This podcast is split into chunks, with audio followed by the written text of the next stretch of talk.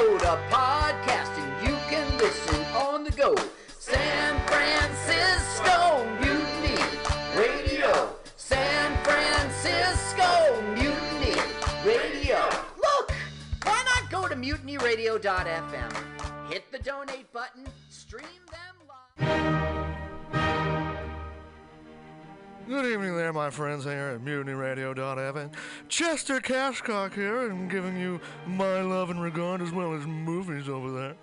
And uh, I just wanted to let you guys know that anytime I go swimming in my vault of rare coins and piles and piles of filthy cash, I can't help but listen to Pamtastic's Comedy Clubhouse every Friday from 8 to 10 p.m. I mean, if anyone who knows anything about comedy knows that Pamtastics books the best of San Francisco and beyond's underground comics. It's a great showcase, and they have a fun time at Pamtastics deep in the Mission District where you can laugh off your tushy for a mere $5 every Friday to 10 p.m. And I laugh because $5, I mean, that's what I use to wipe my tushy with. So to laugh it off for a mere $5 is indubitious. But if you can't make it to Mutiny Radio, well, don't even worry. Don't fret at all. You can simply download the podcast post show and giggle in the comfort of anywhere, like your Aspen summer home on the mountain ridge with the kayak feeling. So all you got to do is just go to podcastics.pcrcollective.org slash comedy clubhouse, or you can listen live every Friday from 8 to 10 p.m. as your host Pam Benjamin brings you the best comedy from San Francisco and beyond the universe. And what's better than the universe? it's a cash cock, honey. Yeah.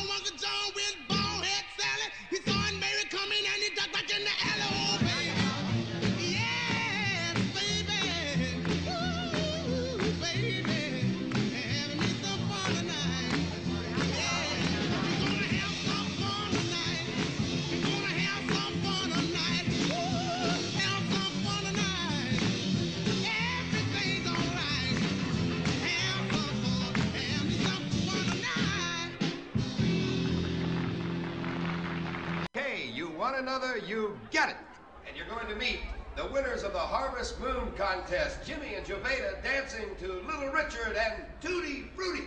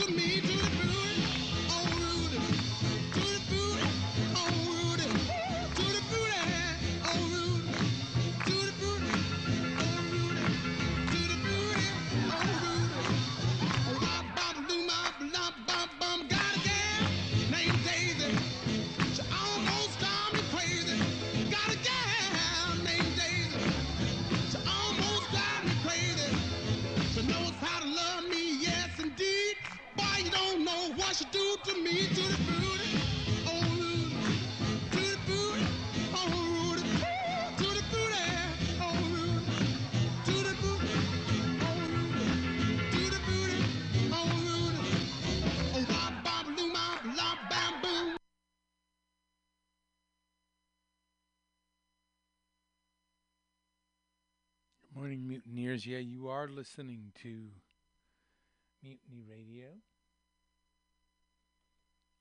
And we are coming to you from 2781 21st. She's got some time. She's got her thoughts. I'm working from home. And that was Little Richard. I'm gonna say sort of a final goodbye to Little Richard. He, uh, he gave us so much. Uh, let's see. I'm going to find something to play next to Little Richard. This is the B, and this is the Labor and Love Show. You're right. Here we go.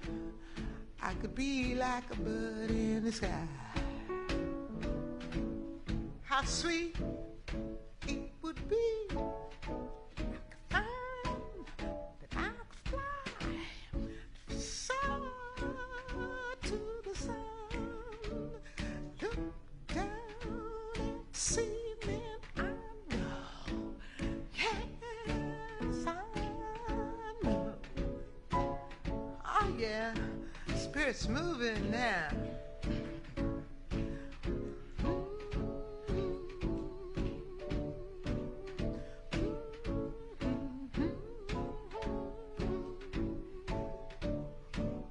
I know, got news for you. I already know. Jonathan Livingston Seagull ain't got nothing on me.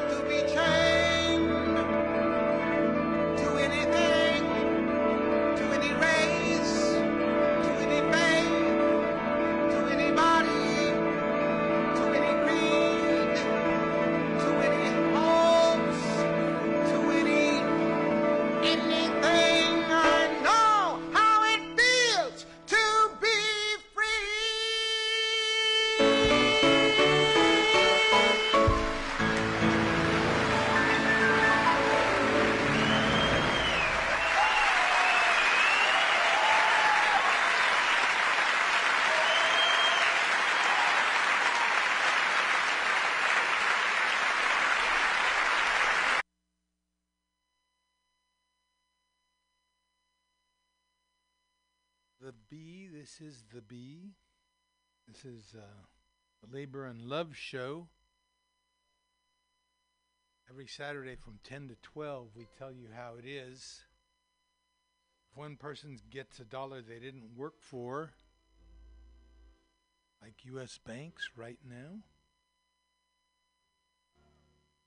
then someone else worked for a dollar they didn't get. That's you. That's all of us, working people. All that extra value that we make with our labor, all that gets cut up into little pieces and sent to various places. And at those places, there are lots of little pieces arriving and getting scooped up. You don't have a seat at the negotiating table where you work, you're on the menu. Especially nowadays, 40 million of us are out of work. These are pe- now these are people who are believers in the system, or at least they realize how the system goes and what you have to do to get along in it. Never but never let anyone into your heart who's not a friend of labor. And when I say labor, I mean you. Labor and Love Radio, where the labor meets the road. Of course, they don't want you to have a union. Your work makes them rich. And it's making them richer and richer now that you're not working. To the tune of billions of dollars. Okay, we've got a, a show planned. Always enough stuff to talk about. Got Facebook.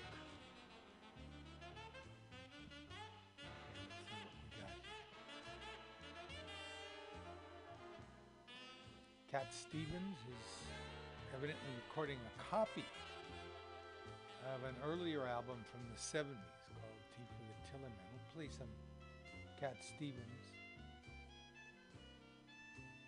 Brilliant man, proof proof that in order to be a good writer, you've got to have ideas that are interesting. We're going to hear from the great James Baldwin a little talk he gave at UC Berkeley in the early 60s, apropos of the present situation, where we have policemen, agents of the state, torturing and murdering people in broad daylight. Is it true that now that everyone has a camera, things have changed much? No, now they just kill the guy on camera. And then later they get off. We'll see what happens. Ah. Meanwhile, Minneapolis and other American cities are burning. You can't do that. You can't just go out in the street and shoot people. Oh, you can do it, yeah, but people are going to notice. It'll go viral. This is something law enforcement never had to deal with before. Oh. Cops would. This is a matter of, of keeping everybody straight. Cops would go through and just beat up people and humiliate them. And yes, kill them. And it was all undercover. Well, that never happened, right? This is where we get James Baldwin. James Baldwin says the greatest sin of white people in this country is their innocence. For hundreds of years, this whole group of people in our midst have been catching hell from police and from everybody else. Their lives have been immeasurably more difficult because of racism.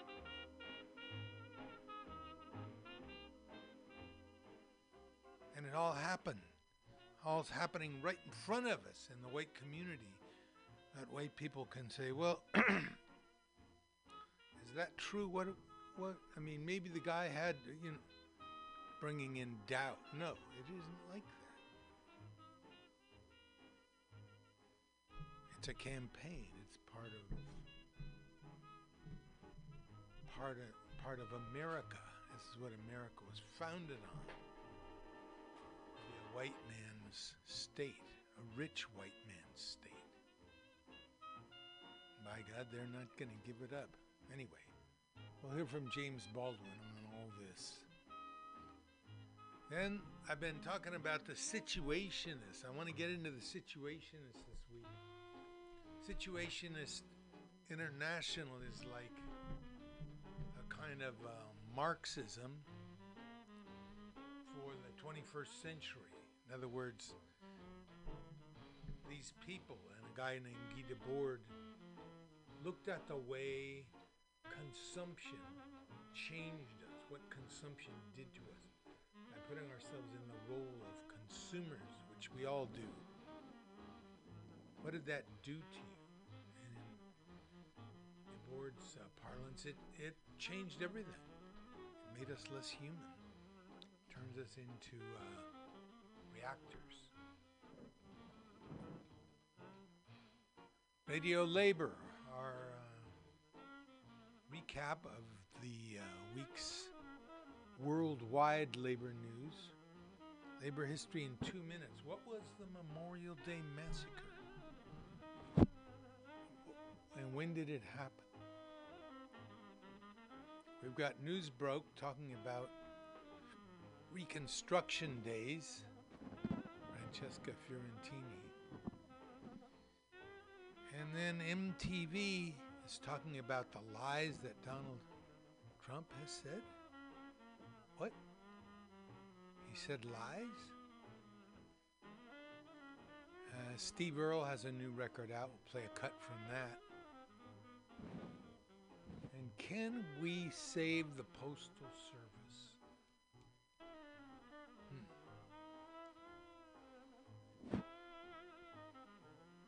Something we really need, for example, to uh, help have fair elections.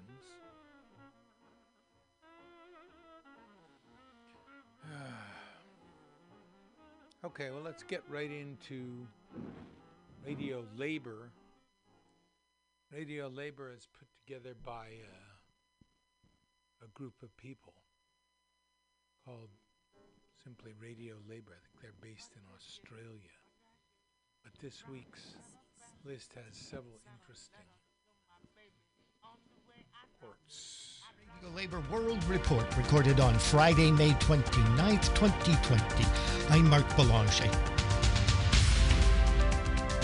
In the report this week, how artificial intelligence and big data will affect the post pandemic economic recovery.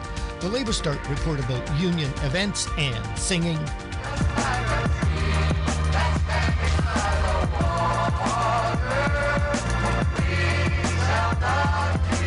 We shall not be moved. This is Radio Labor. As the world confronts the pandemic and starts to consider how economic activity is organized after it, labor is questioning the role huge corporations will play. An especially worrisome issue is how corporations will use data collected from individuals and other sources. In order to better understand this, Public Services International commissioned a study by IT for Change based in India. The PSI is the global union which represents national public service unions at the world level. The report was prepared by Parminder Jeet Singh. A webinar introducing the report was opened with comments by the PSI's Assistant General Secretary, Daniel Bertossa. PSI is pleased to be launching this report today. We commissioned it because we think that big data and the role it plays in our political economy is not well understood by workers and unions. And we felt this for a couple of reasons. First, it's clear that workers and citizens are creating value by the production of this data, but they're receiving almost no compensation for it. And that's because the value as an individual data point is almost uh, nil. It's, it's negligible. Yet when we collect this data or when large corporations collect the data, it's very, very valuable. And it's the corporations that get the profits from that data. And for PSI, uh, and I think the global labour movement, we see this as another form of extraction of surplus value from labour. And that's really important because it's a significant contributor to rising inequality that everyone's experiencing. We were also worried that it was changing the relationship between labour and capital. And not just because it's undermined a long fought for workplace rights, for example, by facilitating precarious work, although that's very, very important. It's also because it's fundamentally shifting the relationship between the owners of capital uh, and the owners of labour, workers. One of the, the main advantages that labour has had historically was that it, it understood the production process better than capital. You needed workers to make decisions in the production process.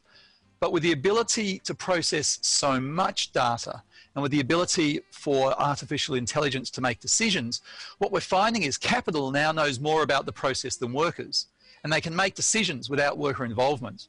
And when you think about that, that's actually quite a massive shift in the power relationship in the production process. Even in the past, in the last industrial revolution, even though the machine did the work of many, many workers, you still required some workers to turn it on, to maintain it, to understand when it was, was overloading, to turn it off if there was a problem, to regulate it. And workers over time, because of their experience with those machines, became skilled. They understood the machine, they understood how it worked, they understood when it needed to be maintained. But with the introduction of AI uh, and big data, all of this is changing. And so often the owner of the data knows more about the production process than the worker. And this has, as I said, massive implications for the relationship, but in particular for the ability of workers to withdraw their labour. Uh, and we need to understand that. PSI has a double interest, both as a trade union, but also as the trade union representing workers in the public services. PSI is also worried that government needs data to make decisions in the public interest to benefit us all. But increasingly, this data is held by the private sector and by private sector capital.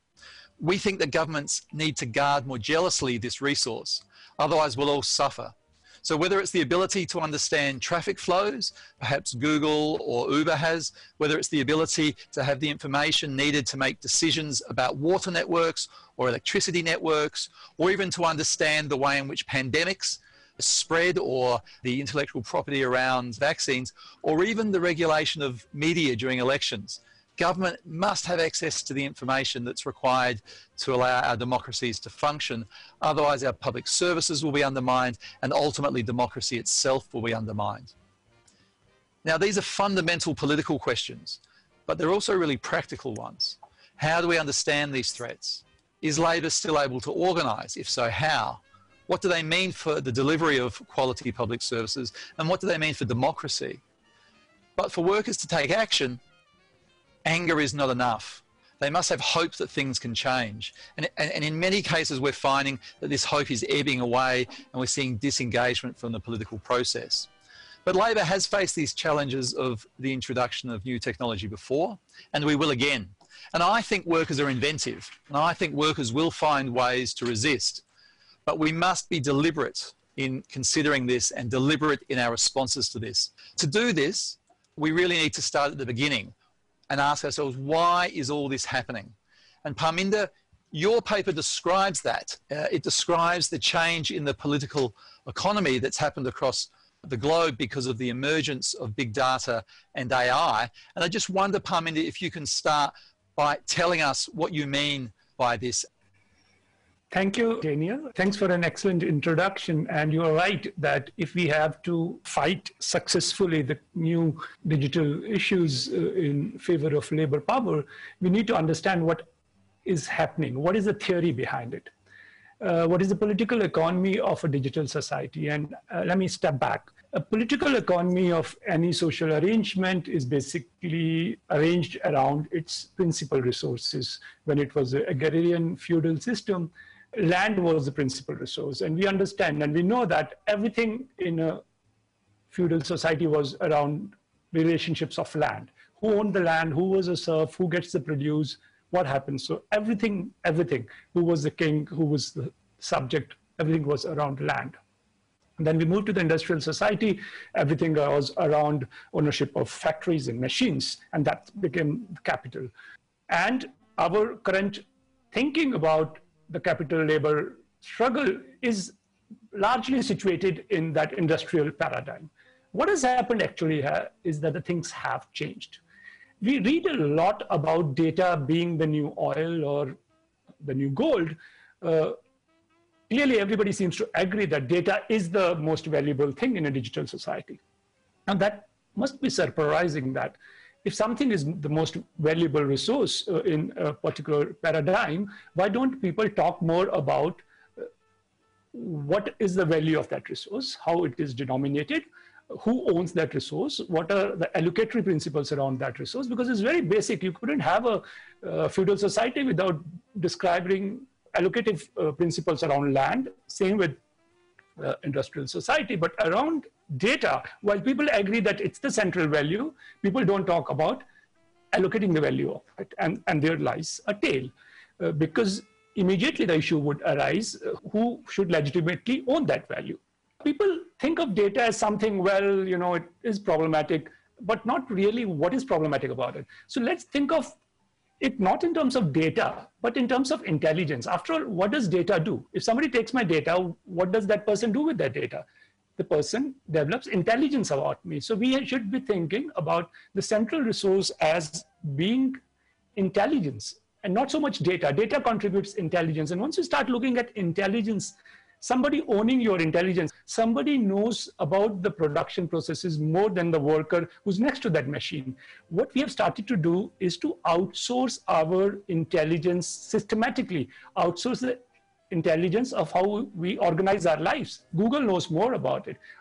Outsource the intelligence about the driver not knowing where the customer is because Uber knows it. So this is a case of outsourced intelligence. And what happens with outsourced intelligence is that there are huge global corporations, which is the new form of economic organization in the digital society, which become the sole collectors of data from all places. And they use the data to convert into intelligence about everything and this centralized intelligence then controls all actors in a sector systematically, whether it's Uber and drivers, Amazon and manufacturers and traders and logistics, or now in health, education, and services. Here with his report about union events is LabourStart correspondent Derek Blackadder. Each day, LabourStart's volunteers collect hundreds of news items about the struggles of workers and their unions from around the world. Here's a very small sample of all of their hard work. Our top story sections included links to coverage of some signs that the anti-worker policies of the Indian government are hitting roadblocks, more evidence that the impact of COVID-19 on American workers would have been less had the Trump administration not shut down key programs, and what unions around the world are doing to mitigate the pandemic's impact on women workers. This week we saw a number of largely symbolic, very short strikes like the Nigerian healthcare workers protest over a 25% wage cut in the midst of the pandemic, and a demonstration by overstressed Canadian nurses who are demanding time off work to recover before the next wave hits that country.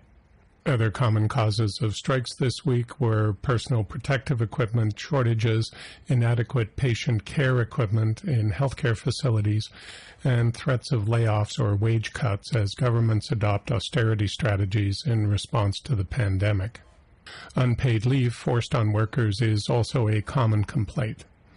This week's strikes and workplace occupations in Madagascar are an example of how unions are addressing this difficult but critical crisis. There are two other emerging trends in our news coverage. First and most encouraging is the appearance of more and more news resembling pre-pandemic labor news stories as normal union activity seems to be picking up again. This isn't always because the affected countries are returning to normal. More often, this seems to be the result of workers and their unions adapting to the circumstances imposed by the pandemic. Second, we're seeing more and more evidence of a collapse in the global air transport industry as the initial supports offered by governments in many countries, but especially in the global north, expire and are not replaced. Job losses in this sector are huge and growing. We did have some good COVID 19 news this week. Singapore's National Trade Union Congress reported success in matching workers laid off as a result of the pandemic with vacant positions with unaffected employers.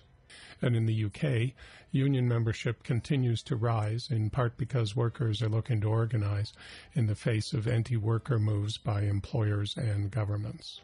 Our Working Women pages, now available in nine languages, included stories about a big win for garment workers in southern India after pressure on clothing brands by unions and other advocates in the global north pushed their employers into paying wages owed to the almost exclusively female workers. And we had coverage of a pay equality result in New Zealand that will see some women education workers receiving pay increases of 22%. This is Derek Blackadder from LabourStart reporting for Radio Labor. Now here are Street Dreamer and OBU with We Shall Not Be Moved.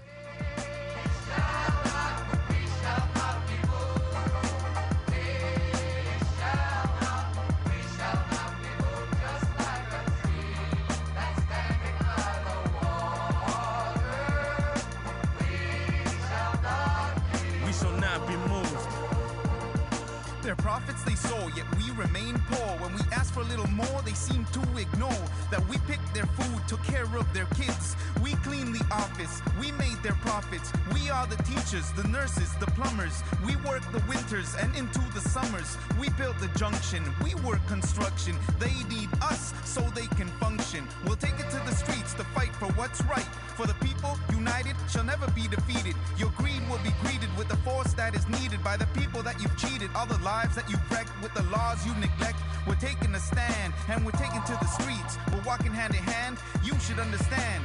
We shall not be moved until we get dignity, justice, and respect.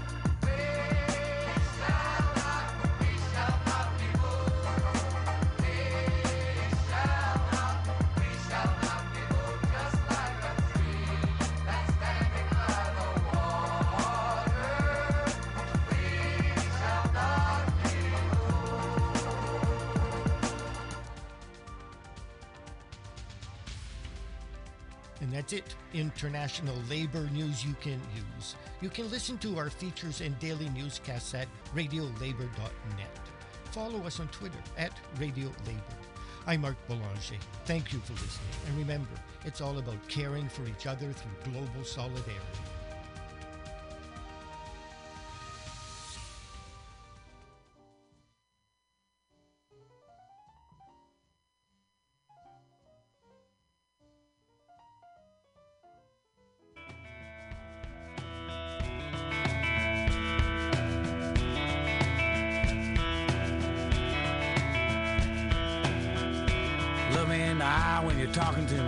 Wanna see in your soul when you lie. Don't try and tell me that you couldn't foresee what everybody reckoned was a matter of time. Goddamn right, I'm emotional. I ain't nothing but a man. Hell yes, this is personal. Before we leave here, you're gonna understand. It's about fathers. It's about sons. It's about lovers waking up in the middle of the night about muscle. It's about bone. It's about a river running thicker than water. It's about blood.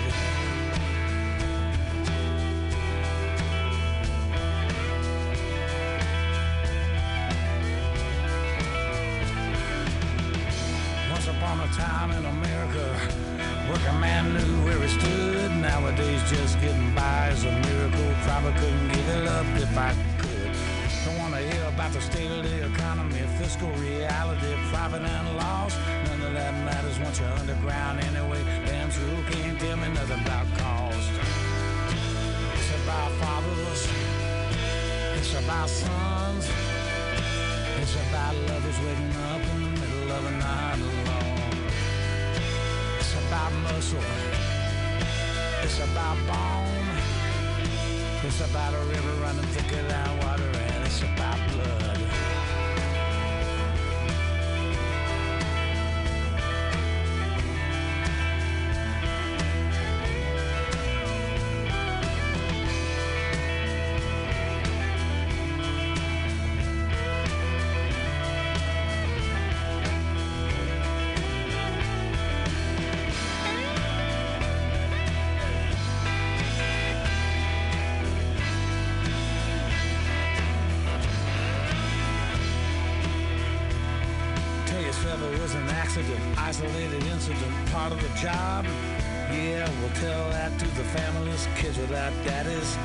God.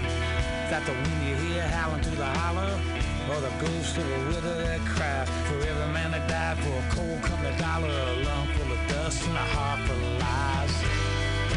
It's about fathers, it's about sons, it's about lovers waking up in the middle of a night alone. It's about muscle. It's about bone.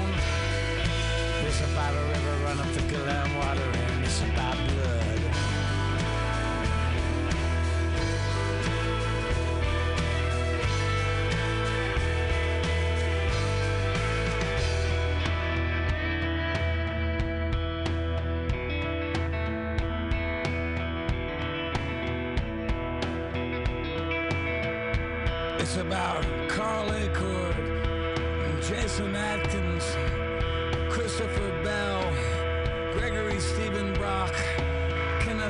Chapman, Robert E. Clark, Charles Timothy Davis, Corey Davis, Michael Lee Ellswick, William L. Griffith, Stephen Hara, Edward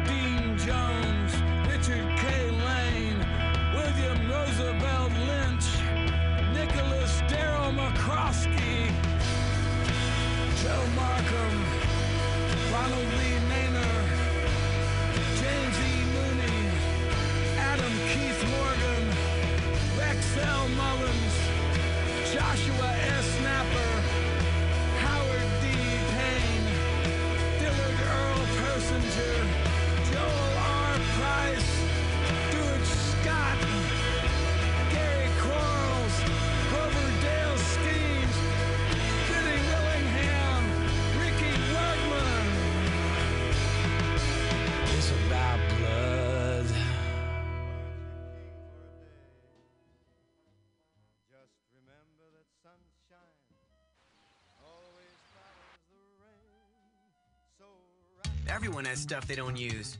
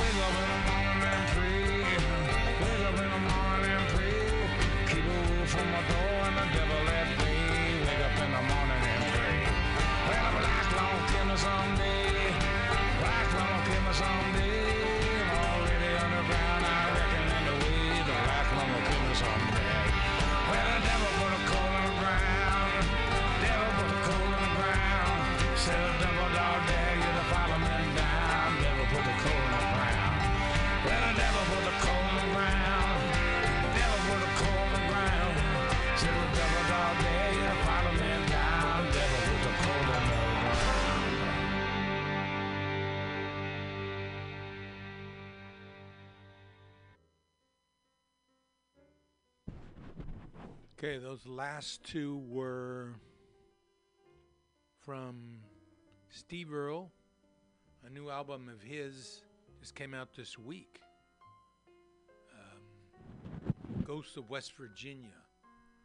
Earle uh, sings a lot about that life. The devil put the coal, put the coal in the ground, and the other one was it's about blood. It's about the real about all these ideas and uh, and regulations and all that. It's about blood and it's about working class blood. So right now I want to switch gears a little. Not really though the working class struggle and the struggle of uh, African Americans in this country for freedom, as Nina Simone would put it, uh, fair treatment, whatever, begins more and more to look as if that'll never happen.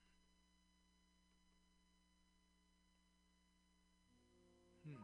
Will that ever happen in America? It's something that has been present in the American psyche, American way of looking at the world from the very beginning with the slavery relationship between blacks and whites.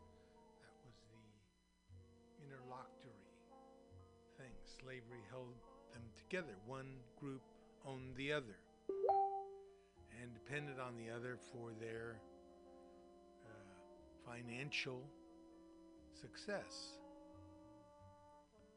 So that was a pretty passionate embrace in some points, as in the case of uh, Thomas Jefferson, and in the case of the massive number of rapes that were part of the system, part of the whole structure. Blacks and whites were often physically together, certainly much more than our mass media is uh, willing to talk about. The point, though, is this it's not changing, it's, it's something we keep passing on. We don't deal with it.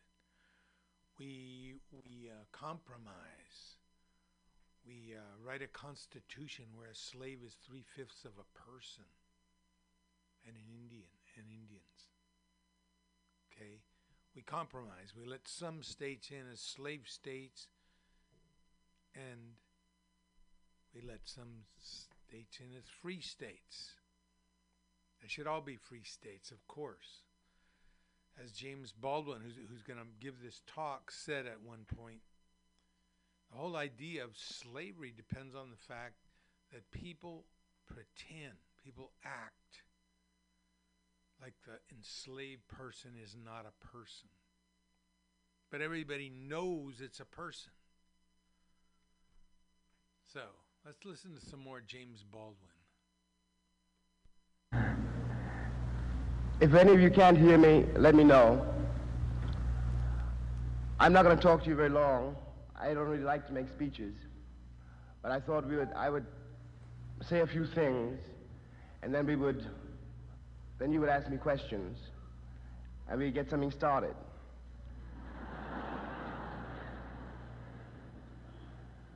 I sort of have to begin where everybody's mind more or less is, where mine is too, with the, the recent events in, in Birmingham, in Alabama.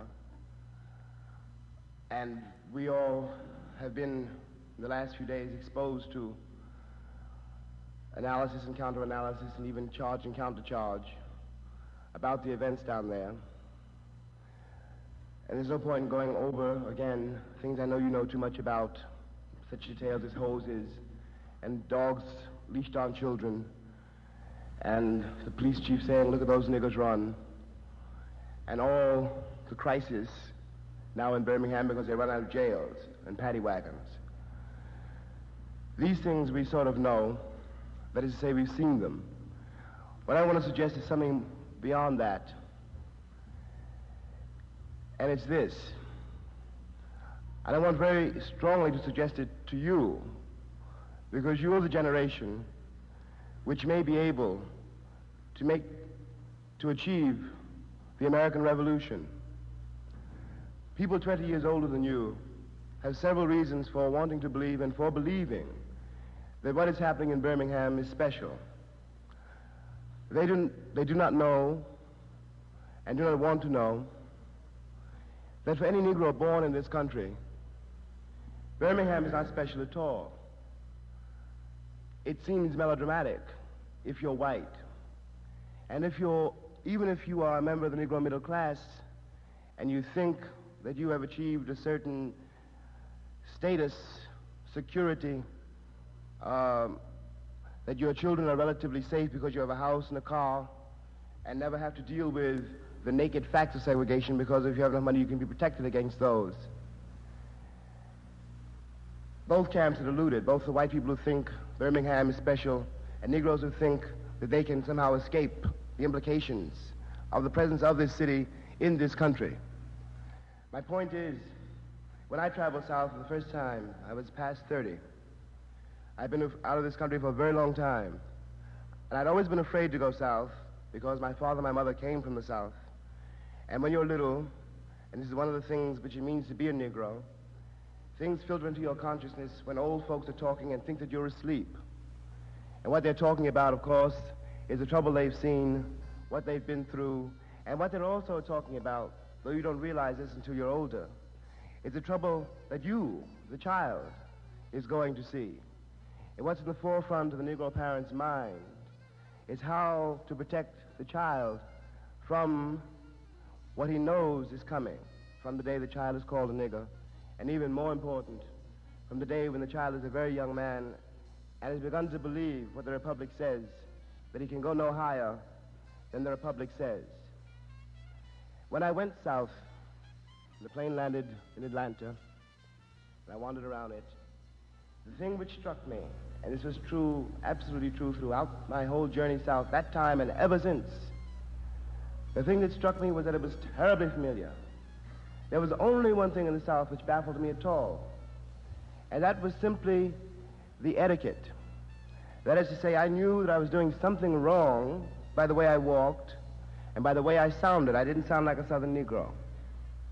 I didn't walk like a Southern Negro. And everyone in the town, everyone in the South, knew, and this is what it means, this is what the Southern way of life means. Everyone knew. It's as though we were all walking across a, a room, a carpeted room, beneath which carpet there were 25 million live wires. One of these wires, if you stepped on it, would blow the whole thing up. Everyone in that room called the South knew where that one wire was. I didn't. That was the only difference, though. I didn't know how to say yes, sir, in the right way, if I could have said sir at all, which was dubious. But the way Negroes were treated there, what people really thought of Negroes was not strange at all. The way Negroes, bo- Negro boys and girls talked to me was not strange at all. The way white people talked to me, those few white people who did, let's say in a town like Charlotte, which considers itself, relatively speaking, emancipated. And we'll return to that word emancipated in a moment. White people said, race relations here are excellent. We have never had any trouble. Whites and blacks get along perfectly. Of course, they never saw each other, except in very limited conditions, that is in kitchens and under cars, black man under car. I didn't find a single Negro, though, not one, not even the Negro bourgeoisie, who agreed with this. Race relations there were fantastically horrible, but they were all under the carpet. No one talked about it, therefore it did not exist. Now, when Northerners talk about Birmingham, and, and appalled as they are by the violence there, what is really in their tone of voice when they talk, let us say, to me, is some desire to be reassured that what is happening in Birmingham is really happening in South Africa. And that it can never happen here, here being at the moment San Francisco, yesterday Seattle, the day before that Denver, here being New York, here being Chicago, here being in fact the North, where Negroes are accepted until they try to be accepted. Now this is very important. I said that you're the generation which must begin to change this. What is important is to recognize this, that it has never been in the Negro's mind, and it has never been, in fact, our celebrated Negro problem, either a Negro problem or a regional problem. My problem, for example, the years of my life has never been the color of my skin, I don't care, or the texture of my hair. None of these things had kept me awake till 4 o'clock in the morning. What, on the other hand, has been my trouble, my burden, has been what these attributes do to the people who see them. It doesn't keep me awake till 4 o'clock in the morning, but as far as I can tell, it keeps a great many other people awake till 4 o'clock in the morning.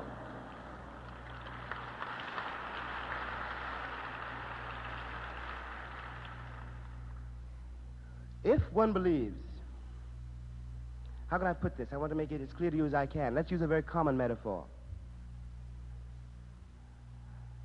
When I was younger, and in the days when one began to suspect, I mean, when one's about 10 years old, when one began to suspect what the future held for you because you were black, and at the point you began to realize dimly, but as a child does very, uh, very powerfully, why your mother spent so much time scrubbing your hair with Vaseline, why you were always told not to act like a nigger, at the point when began, one began to suspect, in fact, that one was in for trouble for the rest of one's life, one began to hear, I began to hear, somehow, for the first time, that music that we call jazz. Now, of course, this music that we call jazz has been around in this country for a very long time. It dates from the auction block. And white Americans claim to love it. They love spirituals. They love Mahalia Jackson. They love the Duke. They love Ray. They loved poor Billy. They even loved poor Bessie Smith. If anyone had really been interested in knowing in all these years what the story really was, there it was. All one had to do was listen. When Bessie said, My house fell down and I can't live there no more, she was not talking just about a literal flood. She was talking about her, her sorrow, her pain, and also ours because of what she had to see and endure. Because she, because, how can I put this to you? What the terms of her life were these, were the, that she had to understand and accept and even rejoice in that she had no place, no, no certain place. She was, as we say in another song, a pilgrim and a traveler. Now, this sounds very romantic, I think. What Negroes have had to know in this country, though, for all this time, is that in order to survive, to become a man, one had to learn how to dance. Not like um, Fred Astaire. The way somebody dances on a tightrope the way somebody dances in the boxing ring, the way someone learns how to take a fall and how to get up when you're taking the fall, how, in fact, to become a man in spite of all those things which are determined to keep you from becoming a man. That's the Negro experience, put too briefly. And it's expressed every time you hear anything Ray Charles plays on that piano of his, or any time you look into that face. I want to suggest this, then that as he uses it, as the Negro population has had to use it, so now the country must. There are some uses to which one can put the blues. Because conversely, the white population has always assumed that there was some way to escape acquiring a face like Ray Charles, or a tone like that, or sorrow like that, or triumph like that. There is still only one way to become a man, or to become a woman. It is something that you do yourself. You take home a little kit and you put yourself together as many times as you're broken apart. If we think of the Negro problem as being essentially a question of masters, in this case the white population is the master, and victims, in which case the Negro is the victim, one makes a very great mistake. Because the white population can no longer act toward this problem, toward this one-tenth of a nation, as though they were all missionaries. Negroes cannot be saved by people who refuse to save themselves. What we are fighting for, if one still believes in it, is to achieve at last the American Revolution. The American Revolution, according to me, assumed that every man in this country had the right to become a man. I think your elders have betrayed you by teaching you that it was more important to become a success, more important to be safe, and have betrayed you in another way. Our entire history betrays us in this way. If one is going to get an education, if one is going to become what is called an educated man or woman.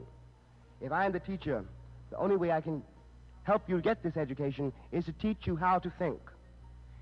Thinking is not a luxury. Thinking is not something that embroiders a life. Thinking is what a life finally in one way depends on. But in order to learn how to think, one must be taught to think about everything. There can be nothing that one cannot think about. There can be nothing that one cannot examine. There can be nothing that one is afraid to overhaul or to change. It is what's called masculine sensibility.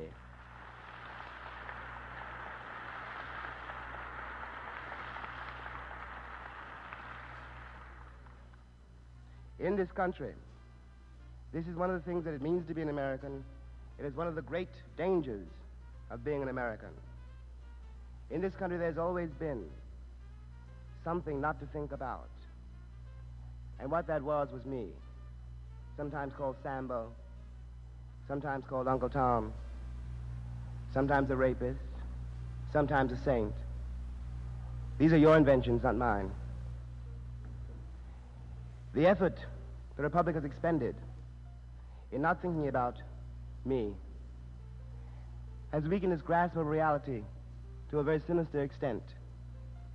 It shows, I think, in every level of our lives, from the most private, so the people ask you in perfect good faith, until today, 1963, one year after the emancipation, would you let your sister marry one? They still think that's a question. And they mean it. And they don't realize out of what kind of spiritual and moral emptiness and panic such a question can come. It has never been a question of who married whom, besides which it's 400 years too late to talk about miscegenation. I'm, a, I'm produced by it. it.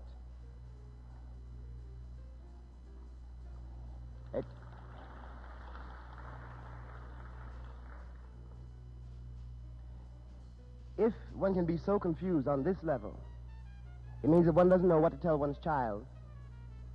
And after all, let me tell you this. In spite of all the books written about how to raise your child and all the theories about it, ultimately you raise your child in one way only. You are his model. If you don't know what you mean, if you are lying, the child will know it. Children don't listen to what you say. They listen to what you don't say. They watch what you do. And they become you, their model, uh, make them become. We've all been, I think, I know everyone in my generation has at one point or another been in the position of trying in the middle of his life when it should have been done to find a model on which, to, on which some standard to prove that you could be a man. Because in this country, we no longer believe in them. Now, to finish this off, and then you can have a chance at me. What I'm saying, in effect, is that this is not a white country. It is a myth that we can no longer afford. We are living in a time of revolution. It is our job not to try to prevent these revolutions, but to use them. I talked for a minute ago about our, the weakening of our grasp of reality. I had in my mind, for one thing, the entire Cuban fiasco, the entire, entire Cuban disaster. And what I'm meaning to suggest by that is this that we have no right not to know the, the existence of the Cuban peasant and what that means, what the Cuban peasant lives, endures, and how he must feel toward us. Now, every Negro in this country has some sense of that, so that, for example, it would be difficult for my morale to allow me to go to Cuba to free Cubans when I cannot, when I'm not free here.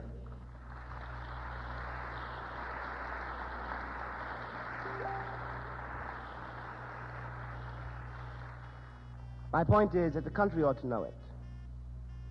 Americans must discover that really they are not the people from heaven. They come from the shores of Europe. We have a long, long past, the human past.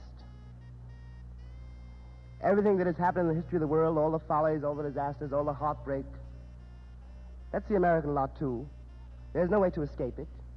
All one can do is use it. That's life to say yes to it and to use it to triumph over it. And then we could finally achieve an identity here and stop being, as we are now, trapped in effect between two oceans, one going east and one going west. That's one of the reasons it's so important to be white here, because it's the only thing one can be sure of. And that means if you're going to be white, then someone's got to be black. That's me.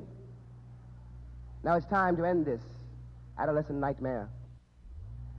I look to you to help us.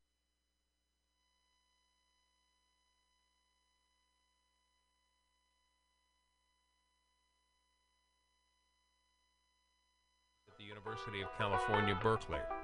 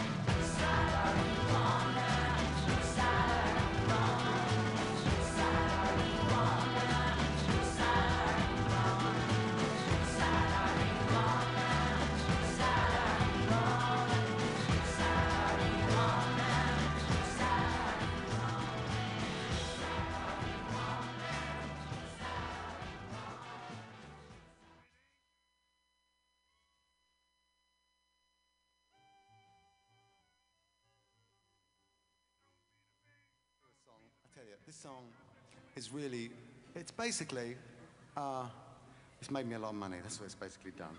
Uh, no, apart from that, I wrote it while I was on a train. Oh, God. It really true. And I was, uh, I was thinking of Alfred Hitchcock at the time and his lovely chin. And if everybody could, you know, love Alfred Hitchcock, I think it would be a better world, don't you? What?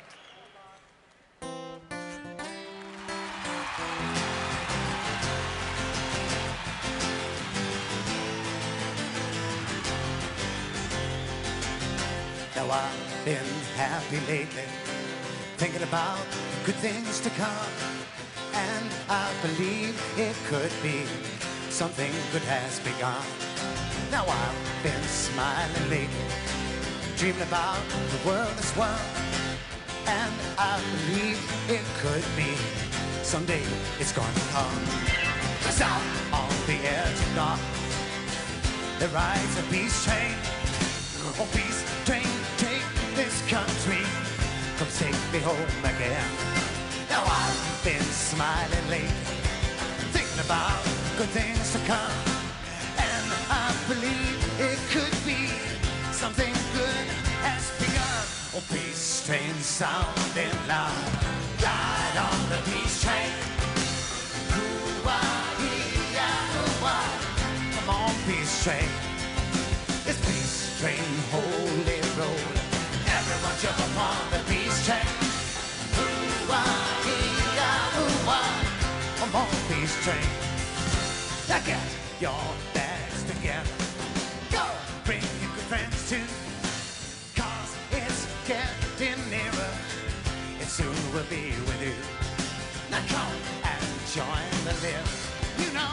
not so far from you. And it's getting nearer. Soon it will all be true. Oh, peace train sounding loud. Ride on oh, the peace train.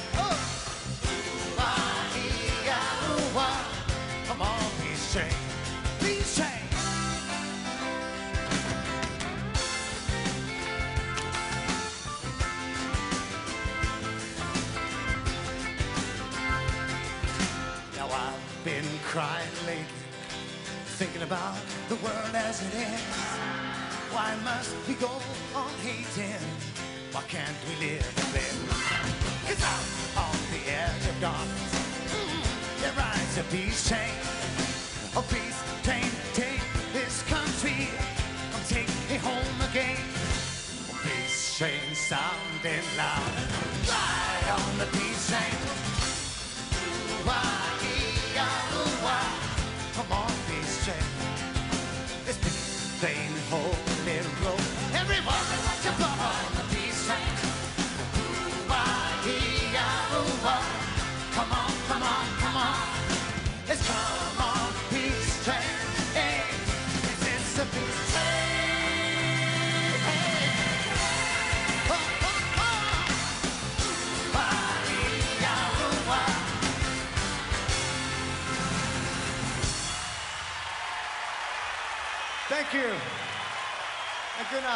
Love you. You've been beautiful.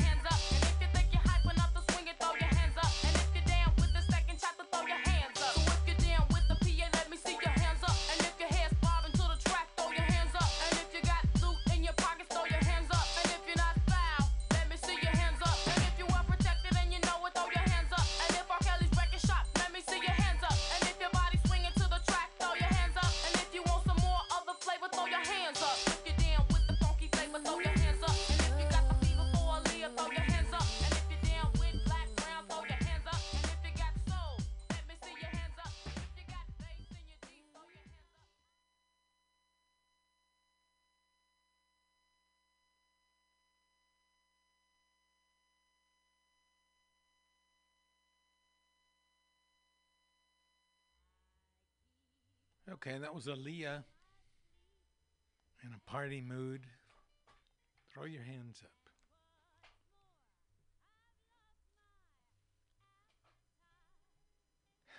Okay, let's see. We had uh, James Baldwin talking his talk. We heard uh, Ani DiFranco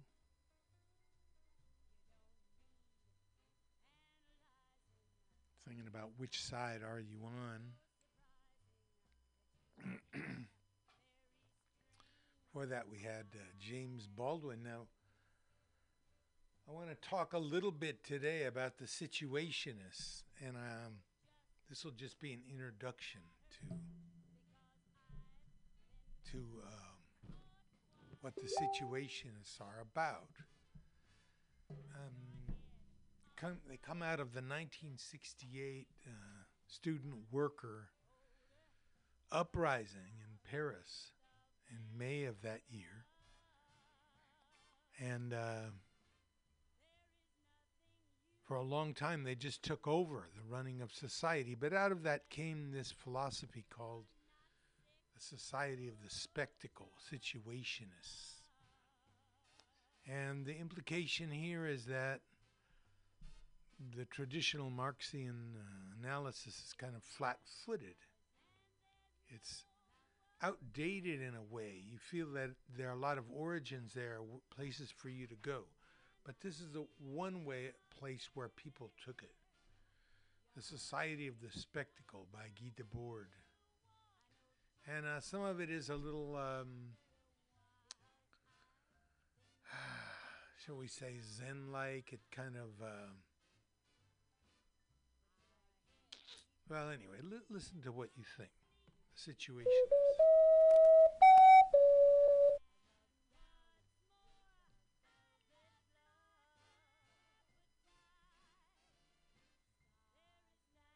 The Society of the Spectacle. It has been postulated that we do indeed live in a society. If this were the case, what kind of society would we find ourselves in?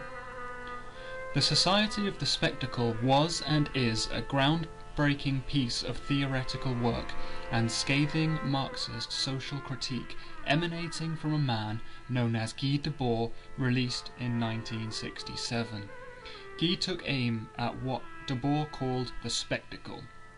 If you think of the madness of the world that is most obviously seen in the Kim Kardashian TMZ timelines, the world of decadence, reality TV shows, and housewives of this city or that place, then you might have a basic idea of how this spectacle manifests.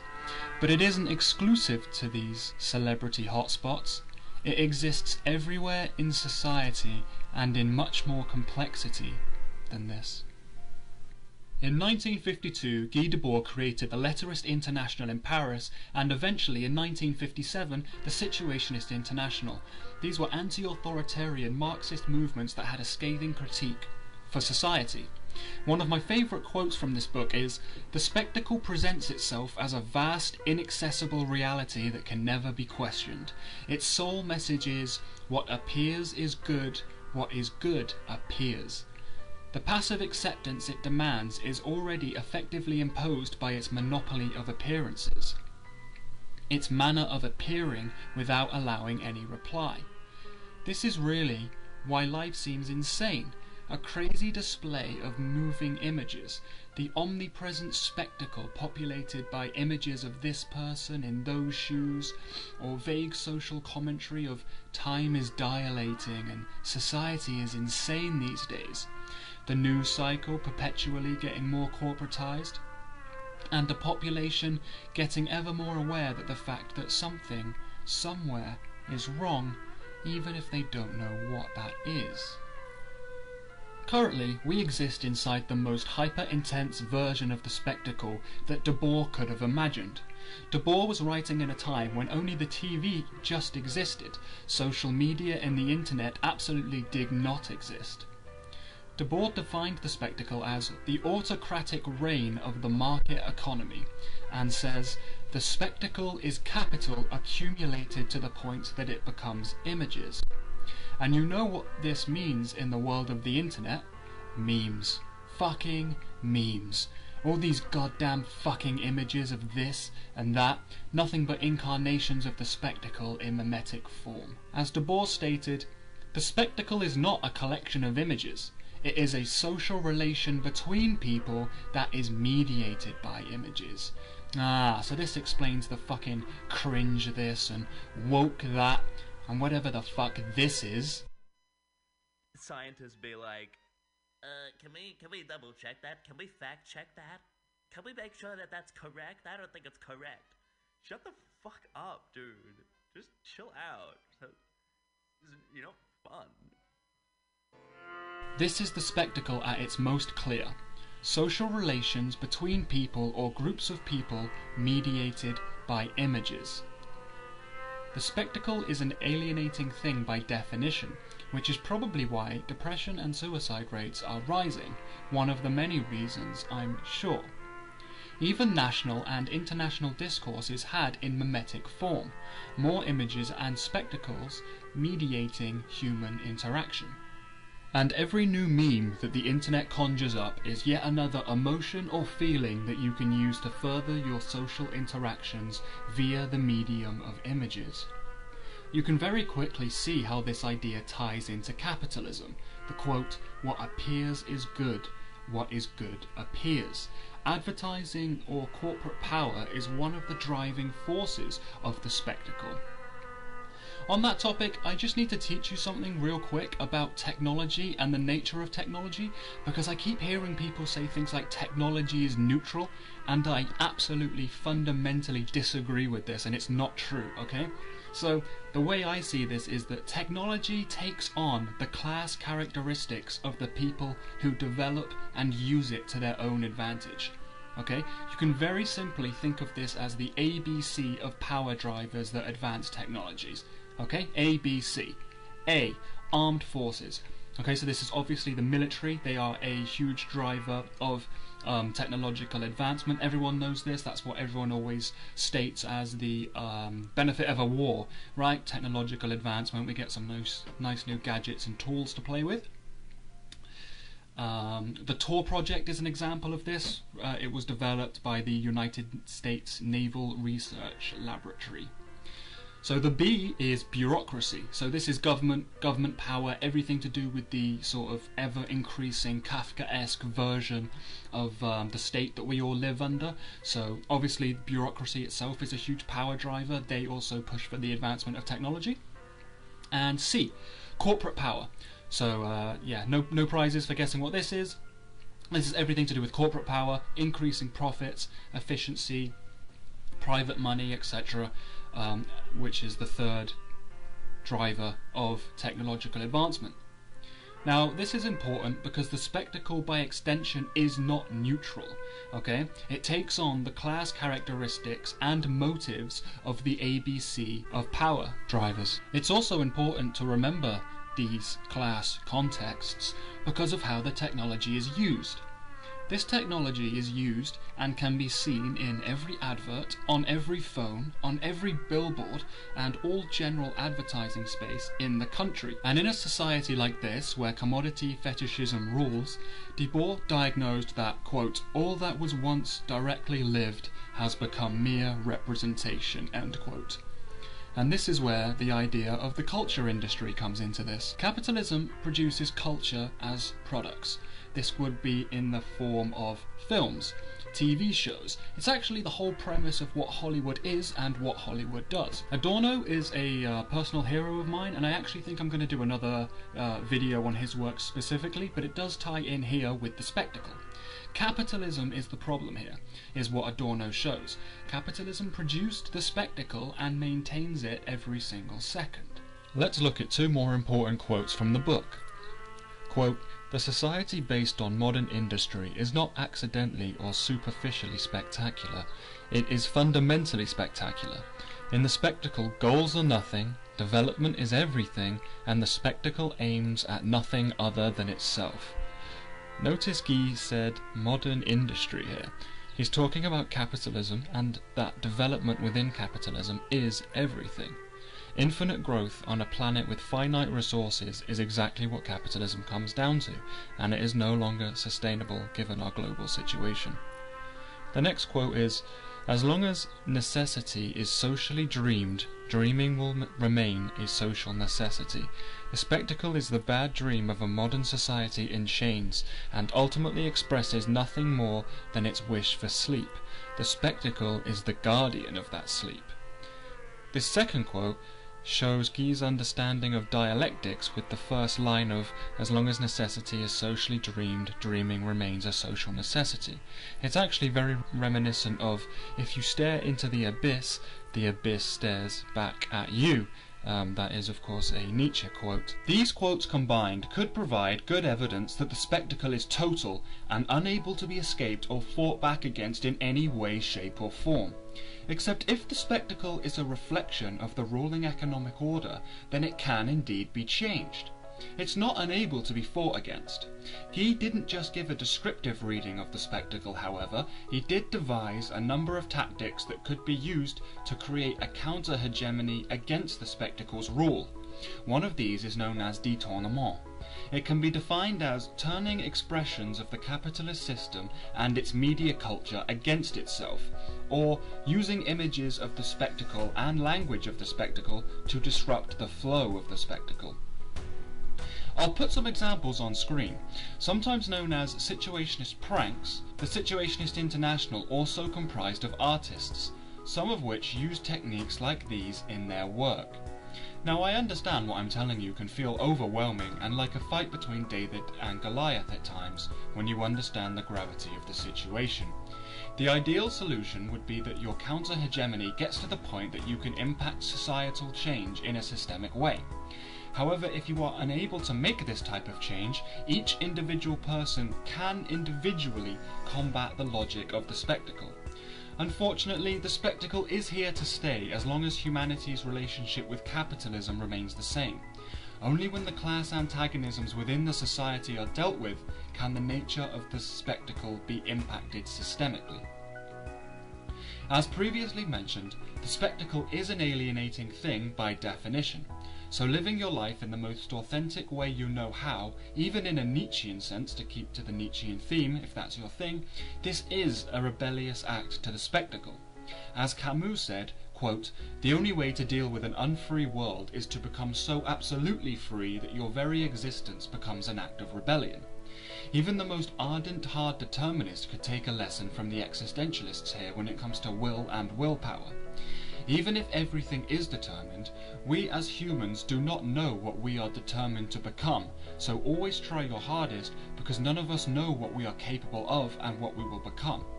And few of us honestly have uh, an ego large enough to tell ourselves how amazing and fantastic we are 24 7. Lucky you if you do. Now, uh, as a Marxist, I completely understand the limitations of this individualist approach um, in the Camus quote and the lack of systemic understanding of why people are not free or cannot live um, like they are, you know, due to the impact of mainstream liberal social hegemony that shapes their outlook on life. But if you are lucky enough to be able to take this advice, then uh, please do so. Because, guys, a lot of people making small changes adds up to a large substantive change. That's all for me for today's video guys, don't forget to like and subscribe and leave comments because I will 100% reply to all of them. Join the Discord guys, I'll leave a comment below and I hope you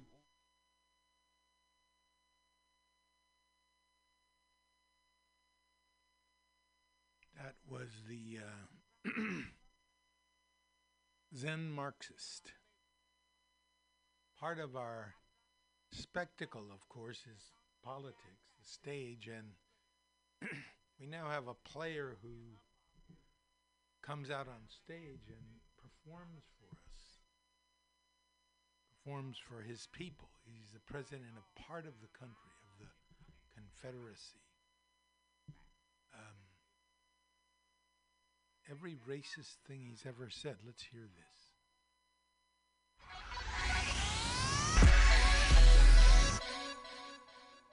Donald Trump. While Trump claims he wants to make America great again, he's had some not so great things to say about the very people he claims he wants to lead. Don't believe me? Here are some of Donald Trump's greatest racist hits. I have a great relationship with the blacks. I've always had a great relationship with the blacks. African American youth. I mean, to the point where they've just about never done more poorly. There's no spirit, there's killings on an hourly basis, virtually. A well educated black has a tremendous advantage over a well educated white in terms of the job market. I've said it on one occasion, even about myself. If I was starting off today, I would love to be a well educated black because I believe they do have an actual advantage. I've read hundreds of books about China over the decades. I know the Chinese. I made a lot of money with the Chinese. I understand the Chinese mind. The concept of global warming was created by and for the Chinese in order to make U.S. manufacturing non competitive. Negotiating with Japan, negotiating with China. When these people walk in the room, they don't say, Oh, hello. How's the weather? It's so beautiful outside. Isn't it lovely? How are the Yankees doing? Oh, they're doing wonderful. Great. They say, We want deer. I love Mexican people. I have a tremendous relationship. I also respect Mexico. When Mexico sends its people, they're not sending their best. They're not sending you. They're not sending you. They're bringing drugs. They're bringing crime. They're rapists. And some, I assume, are good people. The Mexican government is much smarter, much sharper, more cunning, and they sent over the bad ones because they don't want to pay for them. And I'm not just saying Mexicans, I'm talking about people coming in from all over that are killers and rapists, and they're coming into this country. I am the least racist person there is, and I think most people that know me would tell you that. I am the least racist. Whichever way you feel after hearing these statements, please remember to register to vote. Like, please, register to vote.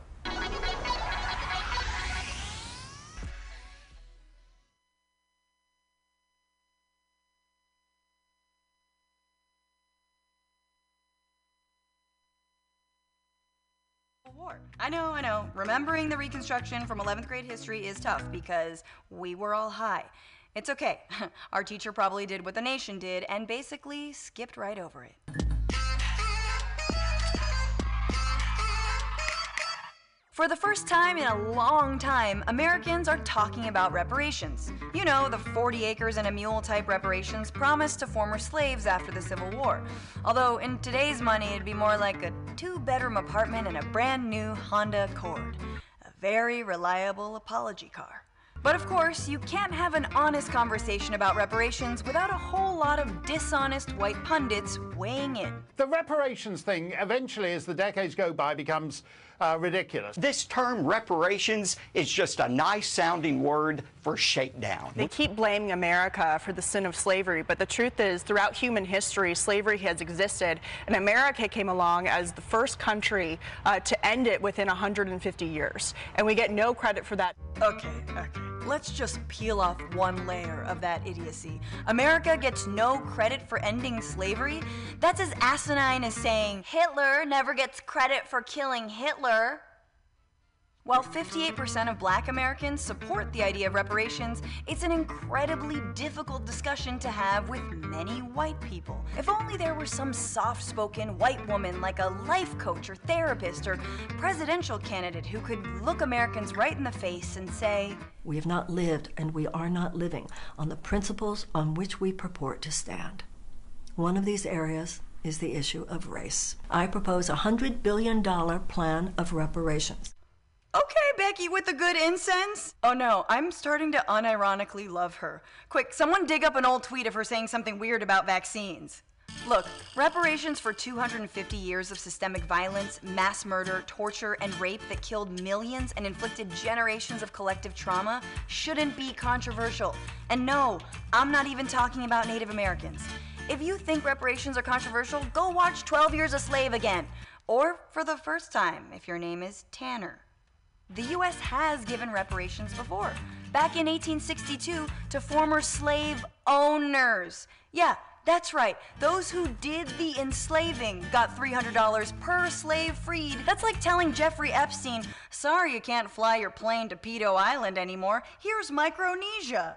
The fact that we can't even talk about reparations without a national freakout is indicative of how far we have to go in dealing with our racist history. Also, the fact that this is our president. Some say we need a Truth and Reconciliation Commission for slavery, something similar to South Africa's when they took stock of the atrocities committed to maintain apartheid. Others are looking at this special moment in whiteness and seeing it as part of a familiar pattern, a racist reaction to whenever black people get anything, The Little Mermaid included. And dealing with that might require something bigger, perhaps a reconstruction. The part of American history that Bill and Ted, like, totally skipped over, dude. So this is Franny Fio's less than excellent adventure. Excellent! How did we go from the Emancipation Proclamation to a hundred years of segregation? Well, that actually wasn't the initial plan. The initial plan was something called the Reconstruction. No way. Way. The Reconstruction was essentially the federal government's plan to ensure equality to newly freed people right after the Civil War. It was what Harvard professor and historian Henry Louis Gates Jr. calls the maximum period of black freedom in the history of this country. Yeah. The Reconstruction was such a critical moment in this country that many also call it the second founding of America. Congress passed the first Civil Rights Act and three new constitutional amendments fundamental to American democracy the 13th, 14th, and 15th. And black men got unprecedented political representation. By 1877, 16 black men were in Congress. And to think that's a full 139 years before Hamilton. Many, like the leader of the Poor People's Movement, Reverend William Barber, call the Reconstruction an experiment in interracial democracy. African Americans joined hands with white former farmers in the South. They rewrote state constitutions. They guaranteed public education as a constitutional right in the South. They were talking about labor rights in 1868. This is 1868. Blacks and whites working together. That's incredible. It's like we were building a more perfect union. But How'd I know that was coming? Many former Confederates saw the black citizenship and black leadership connected with white leadership as inherently illegitimate. Yep.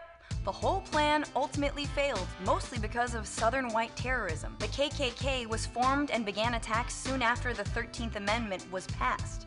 No way. Way.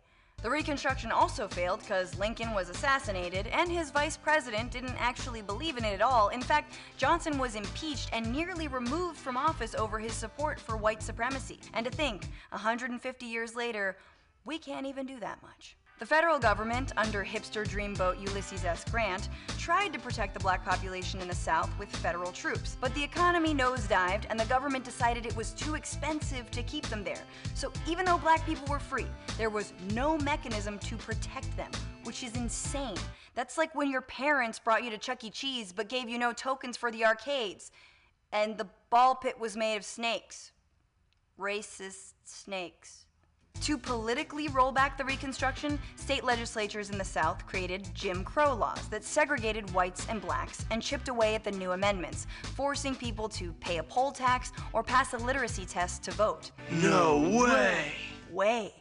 That's why there was another Reconstruction, 91 years later, also known as the Civil Rights Movement, which tried to establish what the first didn't. It dismantled 100 years of Jim Crow policies and got the Civil Rights Act and the Voting Rights Acts passed. But the movement actually became broader. It became about critiquing war, capitalism, patriarchy. No way. Way.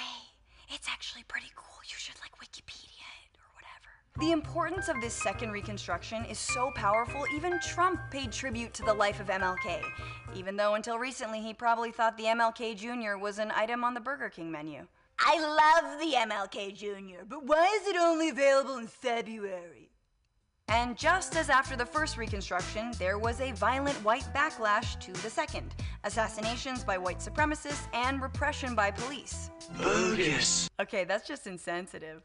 The backlash to the second Reconstruction has also taken forms like Bill Clinton's welfare reform or the war on drugs, which grew the prison population into what Professor Michelle Alexander calls the new Jim Crow. Today, there are more African American adults under correctional control, in prison or jail, on probation or parole, than were enslaved in 1850. No way.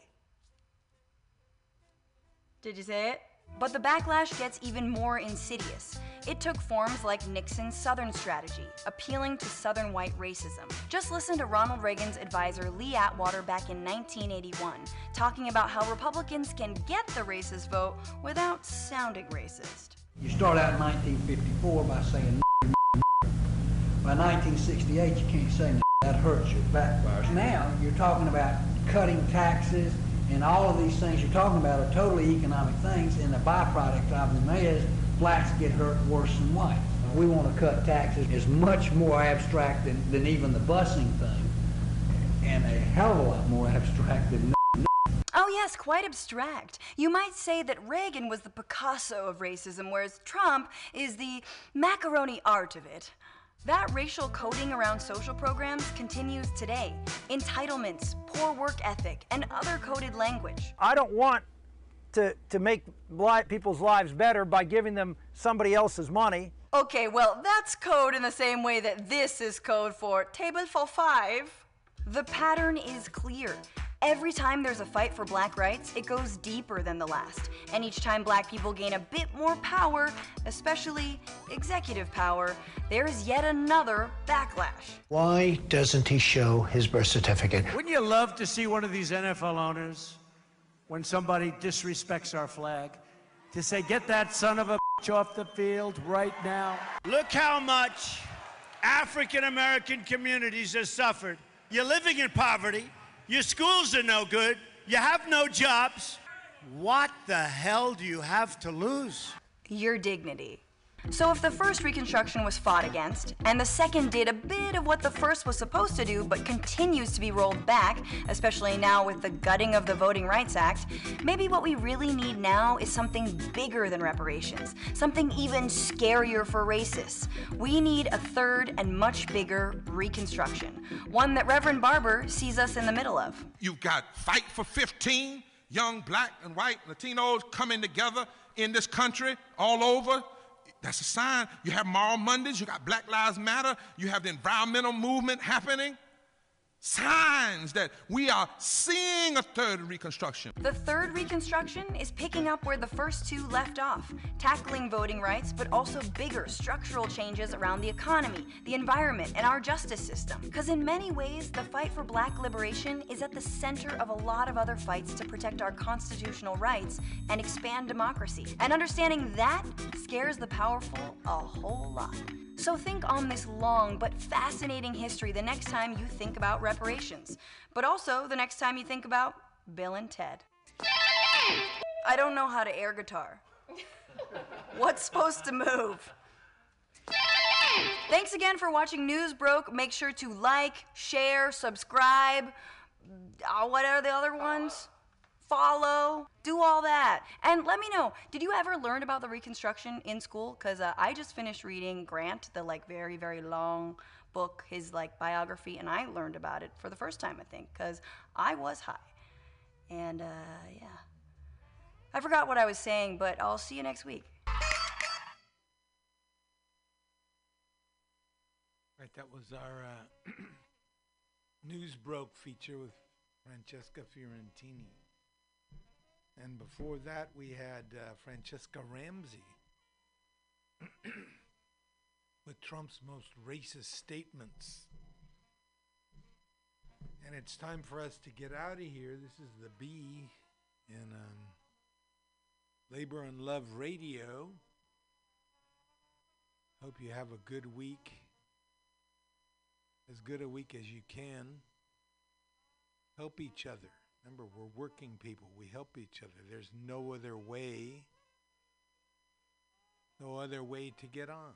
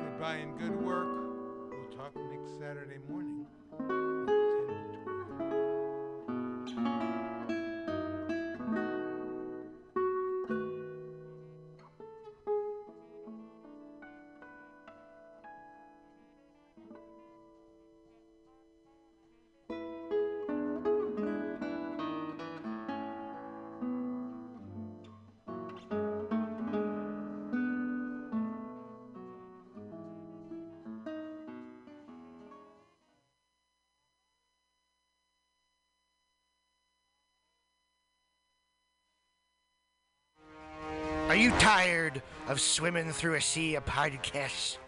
Are ye on a raft without a paddle? Well, gather around me, sea dogs, and get aboard me pirate ship as we set sail for the seas of mutinyradio.fm.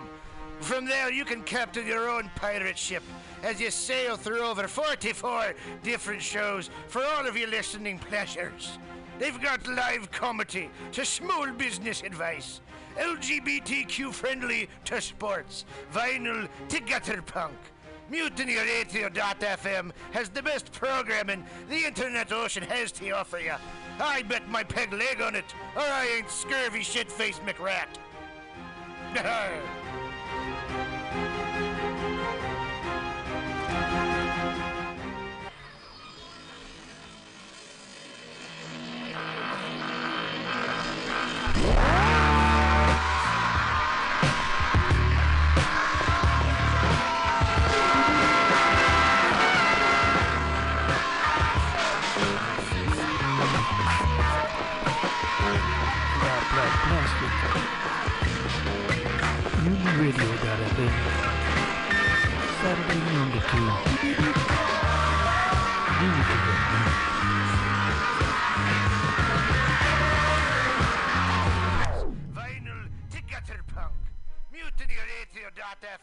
Has the best program.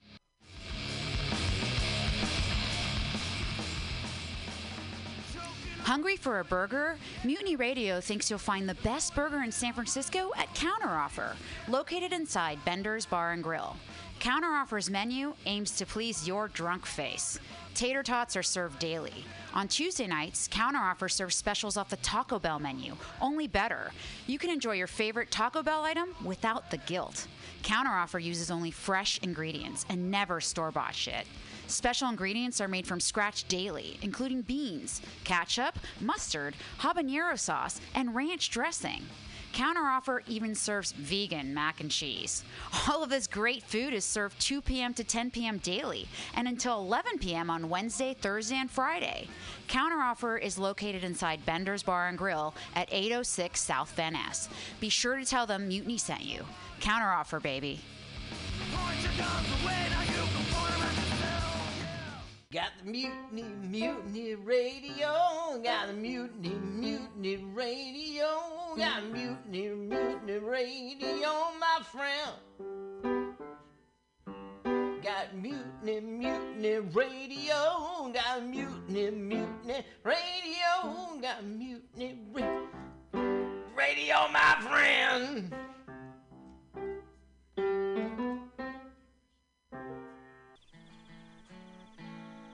Billy Bob, you ever want to be funny?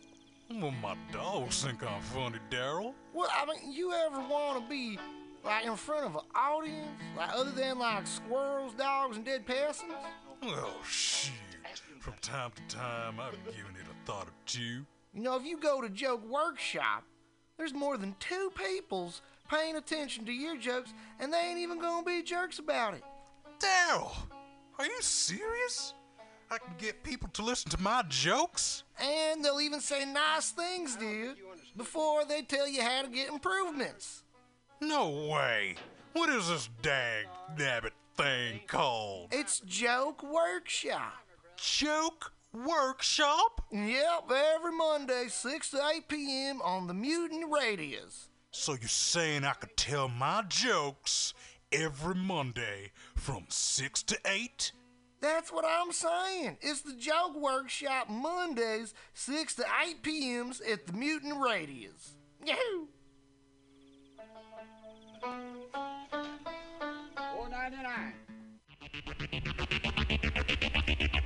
Tired of paying too much for your internet?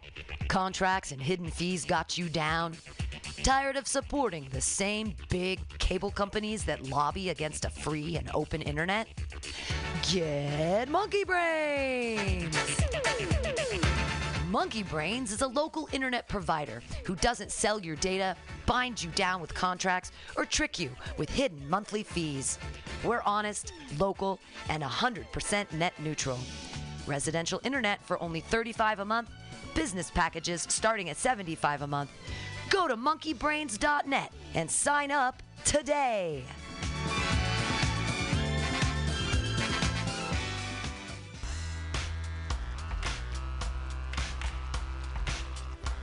Hey, everybody.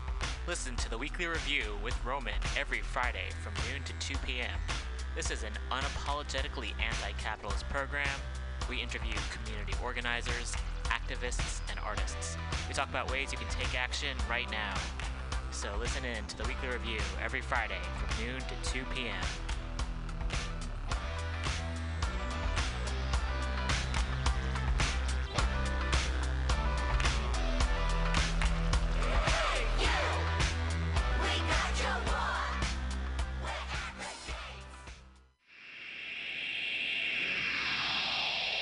Subliminal SF visual and auditory mind control brings you the best, coolest t shirt and hoodie designs and mind bending local bands and shows at venues all over San Francisco and the Bay Area. Subliminal SF is here to destroy your sense of normalcy and plant ideas in your skull to make you cooler and a more awesome person. Check out all the badass products at subliminalsf.myshopify.com. That's subliminalsf.myshopify.com and experience Subliminal SF.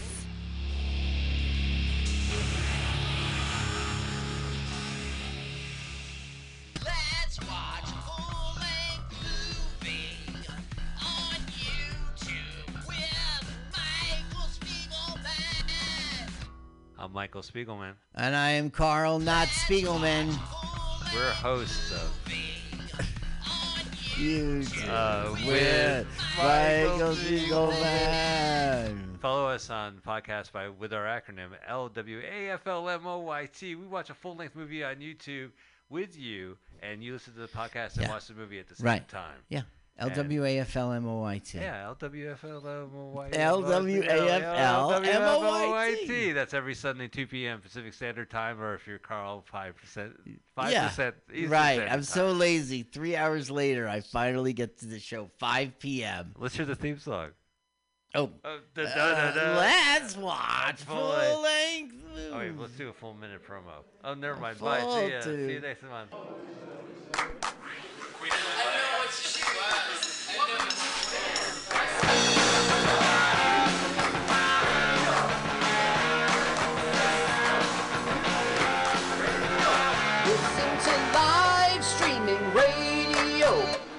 Or download a podcast and you can listen on the go.